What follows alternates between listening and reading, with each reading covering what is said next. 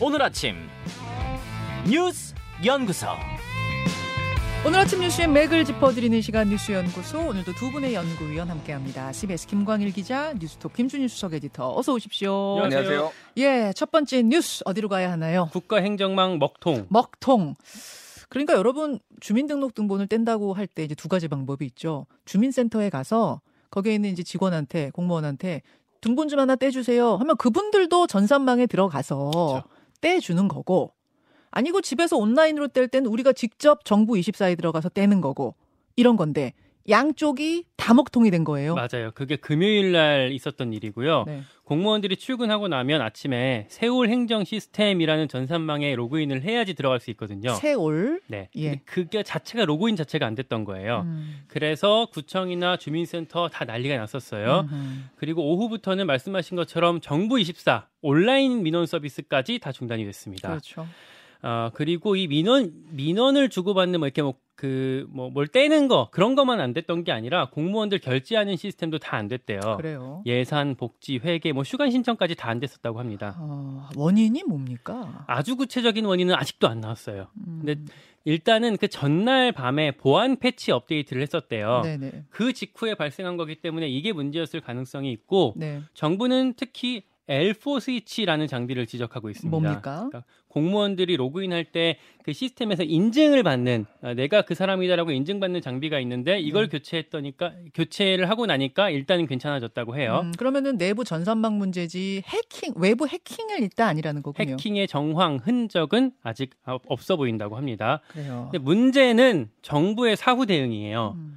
행안부가 첫 공식 조치를 했던 게 지자체한테 그 지침들을 그러니까 공문을 보냈던 게 있었거든요. 이게 금요일 날 오후 5시쯤에나 이루어졌습니다. 아니 문제가 발생한 건 금요일 오전 9시인데 지침이 내려간 게 오후 6시라고요? 네, 그때까지 뭐 어쩌나 이러고 있었던 거고 어, 그러면서 현장에서는 우왕좌왕한 상황들이 반복될 수밖에 없었어요. 지난번에 카카오톡이 먹통됐을 때는 재난 문자가 왔어요. 이번에는 아무것도 안 오지 않았습니까? 맞아요. 그때 카카오톡 때 보냈던 곳은 과기부, 그러니까 과학기술 방송 그 과학기술 방송 정, 정보통신부에서 보냈던 거였고 이번에는 행안부에서 했었 했어 한다면 했었어야 했을 텐데 그런 게 없었어요. 음, 재난으로 이제 그때는 규정했기 때문에 보냈던 건데 이번에는 어, 재난으로 규정하지 않았다라는 얘기를 하고요. 알고 보니까 어, 이럴 때 어떻게 해야 되는지 매뉴얼조차 갖춰지지 않았다고 합니다. 어, 참 김준일 에디터. 예. 이게 뭐가 그날 서류 뗄 일 없는 분들은 음. 별 문제 없는 일일 수도 있겠지만 당장 그날에 뭔가를 떼야 하는 분들은 정말 당황했을 것 같은 게 정부 24 안에서 제공하는 서비스가 1,300개가 넘습니다. 음. 예, 대, 뭐 여권 발급부터 별의별 게 다 있더라고요 거기. 예.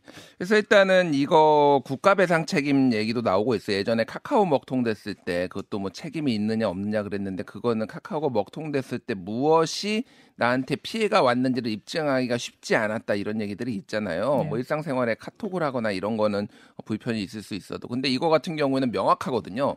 이거를 못 떼가지고 내가 피해를 입었다라고 하면은 이제 증명이 가능하기 때문에 그 부분에 있어서 이제 뭐 집단 소송이라든지 뭐 이런 게 이제 가능할 수도 있고 일단은 여러 가지 미스테리가 많습니다. 지금 말씀 앞에 김광희 기자가 얘기를 했지만은 이게 지금 해킹도 아니고 왜 고장 나는지 모르겠는데 이제 행안부에서 이제 어제 이제 브리핑한 거를 얘기를 들어보면은 예. 이게 지금 국가정보자원관리위원회에서 동일한 장비가 수십 대가 있는데 그 중에서 지금 한두 개가 지금 문제가 생겼다라는 거예요. 그럼 왜 요것만 문제가 생겼는가? 그러면 요거 말고 나머지 비슷한 장비 수십 대 이게 이 장비가 그러니까 어떤 거냐면 뭐 인증 서버에서 정보를 분배하는 네트워크 장비라고 합니다. 네. 그러니까 뭐 인증하는 서버예요. 그러니까 이게 그러면 요것만 문제가 있고 나머지는 안전한 것인가? 뭐 이런 의문이 이제 꼬리에 꼬리를 물 수가 없는 거죠. 그래서 지금 이게 어 이게 평일에 업데이트를 그 프로그램 업데이트를 했는데 여기에서 오류가 났을 가능성이 있다라고 합니다. 그러니까 그때 근데 왜 이런 거를 했느냐라고 물어보니까 행안부에서는 큰 패치가 아니면은 작은 거는 원래 평일에도 어. 수시로 해왔다 옛날에도 어허. 그렇게 설명을 하고 있어요. 그러니까 이게 이제 여러모로 조금 아직 밝혀지지 않은 부분이 있어서 좀 더 면밀하게 들여다봐야 되는데 어찌됐든 지금 우리나라가 디지털 플랫폼 정보를 표방을 하고 지금 내년 예산도 여기 디지털 플랫폼 정부에 7,925억 원이고 장, 올해도 지금 7,600억 원 정도 썼거든요. 예. 이렇게 굉장히 많은 돈을 쓰는데 이거에 대해서 이게 바로 조치가 안 되고 이렇게 오랫동안 불통이 됐다라는 거는 그리고 이게 만약에 해킹이 아니었다고 하지만 해킹이었을 때는 그럼 어떻게 할 음. 것이냐 그럼 대안이 있느냐 뭐 이렇게 서버를 이중화한다든지 백업을 뒀다든지 뭐 이런 것들이 있느냐 이제 굉장히 많은 숙제를 남긴 상황인 것 같습니다 지금 예. 맞습니다. 맞습니다. 잠시 후에 전문가 연결해서 어떤 점이 문제인지 또 어떤 부분들을 우리가 이번에 좀 개선하고 가야 되는지 자세하게 짚어보죠. 다음으로 갑니다. 한동훈 참전. 한동훈 법무부 장관 총선 출마 쪽으로 가닥을 잡았다 이런 보도가 이제 구체적으로 나오네요. 네, 나왔고요. 기울었다 정도 최근 행보를 보면 어, 이렇게 해석을 할 수 있을 것 같습니다. 최근 행보라고 제가 말씀을 드렸는데 한 네 가지 정도 꼽아볼게요. 예. 첫째, 토요일 날 대구 갔거든요. 예. 스마일 센터라고 해서 범죄 피해자 지원하는 기관을 갔던 건데 여기서 한동훈 장관이 했던 발언이 주목이 돼요. 어떤 것들이요? 6.25 전쟁에서 한 번도 적에게 도시를 내주지 않았던 대구 시민들을 대단히 존경해 왔다. 대구 갔으니까 대구 시민들한테 뭐 좋은 얘기 하는 거 아니에요? 근데 이- 이 발언뿐만 아니라 예. 어, 등등등 보면 사실 조금 이 법무부 장관이 하는 발언보다 좀 넘어서는 발언들이 많았기 때문에 저는 저는 이 발언 떠오르더라고요. 아 그 총선도 국민의 삶의 질 향상을 위해서 매우 중요한 것이다. 이, 음. 이 대답하지 않았어요? 네, 질문하니까. 네, 기자들이 질문하니까 그렇게 대답을 저는 했습니다. 그 부분이 꽂히던데요. 그런 것들이 이제 신호탄, 출마 신호탄으로 해석이 되고 또 하나 7시에 기차 타고 서울로 올라올 예정이었는데 네. 옆에 사람들이 몰려서 막 사진 찍자고 몰리니까 다 기다려주고 다 사진 찍고 음. 결국에는 10시 차 타고 올라왔대요. 3시간 동안 같이 사진 찍고. 다음 기차. 네. 그러니까 보통 이제 장관들의 행보라고 하기엔 좀 이례적인 상황이었고 예. 둘째, 그 부인이 봉사활동했던 건 지난주에 이제 알려졌고 예, 예. 셋째, 후임 법무부 장관 인사검증이 진행 중이다. 이런 보도가 보수 언론 중심으로 나오고 있습니다. 요게 가장 좀 그 뭐 근거라고 한다면 가장 좀 무게 있는 근거 음. 아니에요? 네. 후임자 물색에 들어갔다는 보도들. 네. 그렇고 또 제가 어제 이제 여권 관계자들한테 전화를 돌려봤는데 네. 여기서 다들 이제 출마를 전제로 얘기들을 하고 있었습니다. 그래요. 사실은 뭐 지금까지는 여러 가지 이야기가 설왕설래 중이었는데 이, 런 쪽으로 가닥을 잡은 이유는 뭐라고 해요? 제가 그 동안은 이제 용산 쪽 취재할 때도 그런 얘기가 많았어요. 그러니까 총선 말고 뭐, 다, 음. 뭐 서울시장이라든지 뭐 총리 거쳐서 대선 직행할 거다 이런 얘기들이 많았었는데 네. 최근에 반전이 된 거거든요. 결국에는 이대로라면 총선을 국민의힘이 질 것 같다 이런 우려 때문이라고 해요. 음. 강서구청장 선거가 결정적이었 던 것 같다라는 게 뭐 지도부나 제가 어제 취재했던 의원들 공통적인 얘기였고요. 결국은 강서구청장의 참패 네. 이게 한동훈이 도와야 될 것 같아. 이쪽으로 돌아서게 했다. 네, 당에서도 계속 구애가 있었고 대통령도 결국 거기에 대해서 오케이 한 걸로 보입니다. 또 하나 재밌는 분석이 이준석 신당 얘기가 있어요. 예. 이준석 견제용으로 한동훈이 딱 좋다라는 얘기를 어제 당의 한 관계자가 하더라고요. 어, 저한테. 견제용 카드. 네, 이준석 대표가 대구에 뭐 출마할 거다 이렇게 군불 피우는데 대구에 그런 바람 불게 당이 놔두는 것보다는 음. 한동훈으로 정면 승부하는 게 좋, 좋지 않겠냐 그런 차원에서 한동훈을 대구로 띄우는 거다라는 분석도 나오고 있습니다. 그러니까 이번에 대구를 간 건 맞는데 그게 곧 출마냐? 그거는 아, 니잖아요 볼- 출마 얘기하는 건 아니잖아요. 예. 어디로 나갈 거란 얘기들이 많습니까? 뭐 다양한 아이디어들이 제시되고 있는데 당내에서는 일단 상징성 있는 서울 종로, 여의도 이런 지역들이 꼽히고요. 어떤 의원은 저한테 성동 얘기도 하더라고요. 성동이요. 여기 임송, 임종석 실장 얘기가 나오기 때문에 뭐 86이랑 각 세워서 나올 수도 아. 있다. 그리고 뭐 이 개항을 이재명 대표 뭐 겨냥한 공, 인천. 그, 예, 그런 지역들도 얘기가 나오고 비례대표 나가서 전국 선거 지휘해야, 지휘해야 된다라는 얘기도 있고요. 음. 소수이긴 하지만 영남행을 말하는 사람도 있습니다. 요거는 이제 하태경 의원이 지지율 대책회의, 그러니까 저랑 유튜브 인터뷰하면서 음. 영남의 얼굴로 한동훈 장관을 삼아서 결집시키자 이런 얘기도 하기도 했습니다. 너무 다양한 얘기가 나와서 결국은 아직 아무도 모르는 것 같네요.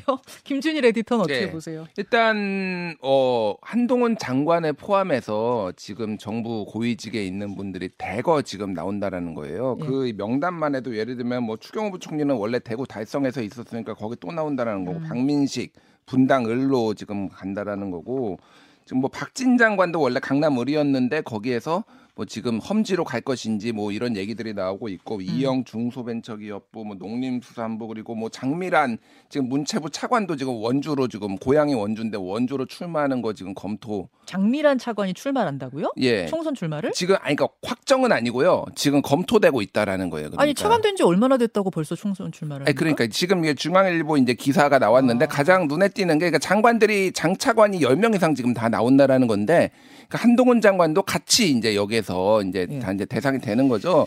그래서 눈에 띄는 게 원희룡 장관 같은 경우에는 이재명 지역구에 지금 나올 가는 것도 검토하고 있다. 인천 계양을. 인천 계약. 예, 예, 지금 이제 중앙일보가 한 두 시간 전에 음. 이제 보도를 했는데 그래서 지금 대거 지금 당이 위험한 상황이니 지금 정부에서 정부 고위직들이 지금 다, 다 대거 지원을 하는 뭐, 뭐 이런 모습 모습입니다. 그래서 음. 아니 장미란 차관 같은 경우에 지금 많은 분들이 문자로도 관심 보여주고 계시고 저도 사실은 이거는 좀 어리둥절한 이야기여서 질문 드리는데 음. 그러니까 다 당이 국민의힘이 워낙 상황이 어려워졌기 때문에 말하자면 스타 장차관급이 다 와서 도와야 된다 뭐 이런 분위기란 말씀이세요? 그렇죠. 예, 제가 그리고 지금 언급한 거는 중앙일보 기사에 지금 나오는 예. 사람들의 다 언급을 한 겁니다. 그래서 예. 폭이 굉장히 커질 거다. 그래서 이제 두 가지 볼 수가 있는데 그럼 한동훈 장관이 출마를 하면은 강서구청 보궐선거에서 졌던 17.15% 차이를 극복할 수 있는 것이냐. 첫 음. 번째 이제 중도층에 소구를 해서 두 번째는 이제 그러면은 어 지금 대거 이제 새로운 장관을 임명을 해야 되는데 정부가 네. 이제 인사청문회 전국이거든요. 그러면은 이게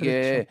이게 이게 조금 이제 불편한 게 뭐냐면은 인사청문회를 많이 하면 할수록 여당보다 아니 야당에게 이제 기 시간이 많이 주어진다라는 거죠. 이게 오히려 굉장히 난맥상은 음. 이제 인사 난맥상을 보여줄 가능성이 있어서 여러 가지 이제 어 전국의 주- 연말 전국이 이제 출렁일 것 같고 거기에 이제 이준석 12월 말 얘기까지 뭐 유승민 뭐 이런 뭐 비명계까지 굉장히 정치권 요동칠 것 같은데 한동훈 장관은 어쨌든 지금 어, 보수 진영 내에서는 굉장한 인기가 있습니다. 그거는 뭐 부인할 수가 없고 거기에서 예. 있는데 중도 진영까지 정말로 이제 지금 떠나고 있는 마음이 떠난 중도 진영까지 잡을 수 있느냐는 굉장히 미지수고 여기에 이제 본인의 정치력을 얼마나 발휘할 수 있을 것인가가 좀 보여질 것 같습니다. 네. 자, 오늘 이 문제는 어, 오늘 뉴스닥이 special 뉴스닥으로 준비되어 있습니다. 김성태, 안민석 두 정치 뭐 중진들의 오늘 뉴스닥이 준비되어 있는데 인물 평가예요 오늘. 그 인물 평에 한동훈, 뭐 이준석 다 있습니다. 거기서 한번 논해 보도록 하죠. 다음으로 갑니다. 교전 중 교전 중단의 한층 근접. 이스라엘 하마스 전쟁 교전 중단 협상이 진행 중이라고요. 네, 양측이 상당한 접근을 이룬 것으로 확인이 됐습니다. 이 미국이랑 카타르가 양측을 중재하고 있는 걸로 알려지고 있는데 네. 존 파이너 백악관 국가안보 부보좌관이 언론에 나와서 뭐라고 했냐면 타결에 한층 근접했다. 상당한 진전이 이루어졌다 이렇게 밝혔어요. 음. 그리고 카타르 총리도 협상 타결에 대한 자신감이 커졌다 이렇게 얘기를 했습니다. 네. 조금 더 구체적인 얘기는 어제 나왔던 워싱턴 포스트 보도에서 엿볼 수가 있는데요. 하마스가 여성이랑 어린이 중심으로 인질 50명 정도를 풀어주면 교전을 최소 닷새간 중단하자 이런 논의가 되고 있고 음흠. 그리고 나서 어, 중단이 된 뒤에 국제사회가 가자지구에다가 인도적 지원을 한다라는 게 어, 어떤 논의의 골자라고 합니다. 근데 이스라엘 내부에서는 인질 가지고 협상해서는 안 된다. 뭐 이런 얘기도 나온다면서요. 네, 그게 지금 어떤 변수로 꼽히고 있어요. 이스라엘의 반발, 네타냐후 총리 중심으로 반발이 있기 때문에요. 자, 지금 이제 민간인 피해들이 너무 많아서요, 김준일 에디터. 예. 이대로 계속 가면 안 되긴 안 되는데 음. 주목해볼 부분은 어디입니까? 그러니까 지금 미국 언론에서도 지금 이 굉장히 부정적인 보도가 쏟아지고 있어요. 특히 월스트리트 저널 같은 경우에는 바이든의 인내심에 한계가 지금 왔- 왔고 여기에 시험에 들었다. 뭐 음. 이런 좀 그러니까 민간인 피해가 너무 많이 늘어나고 이스라엘이 my way 자기 말을 그러니까 미국 어, 중재를 받아들이지 않고 이런 부분이 있어서 그리고 네타냐후 총리에 대해서도 지금 이스라엘 내에서도 굉장히 부정적 여론이 굉장히 높아지고 있거든요. 음. 그래서 지금 바꿔야 된다. 뭐 이런 얘기까지 지금 나오고 있는 상황이에요. 예, 예. 그래서 좀 출구 전략이 좀 다 필요한 상황이 돼 버렸어요. 음. 그리고 이게 그러니까 정말로 그러면 하마스를 다 몰아낼 수 있느냐 이게 이제 불가능하다라는 이제 여론도 있어서 이제 중재로 이제 본격적으로 이제 조금 이제 협상에 들어갈 가능성이 좀 제기되고 있는 건 사실입니다. 음, 하마스가 병원 지하, 뭐 학교 지하 이런 데다가 터전을 마리, 마련하고 지금 싸우고 있는 중인 거잖아요. 그러니까 이 싸움이 계속될 것이다. 단기간에 끝나지 않을 것이다. 이런 얘기가 나오면서 결국은 출구 전략 찾아야 되지 않느냐 쪽으로 가고 있단 말씀이네요. 예.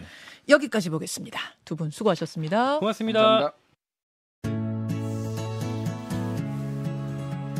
김현정의 뉴스쇼는 시청자 여러분의 참여를 기다립니다. 구독과 좋아요, 댓글 잊지 않으셨죠?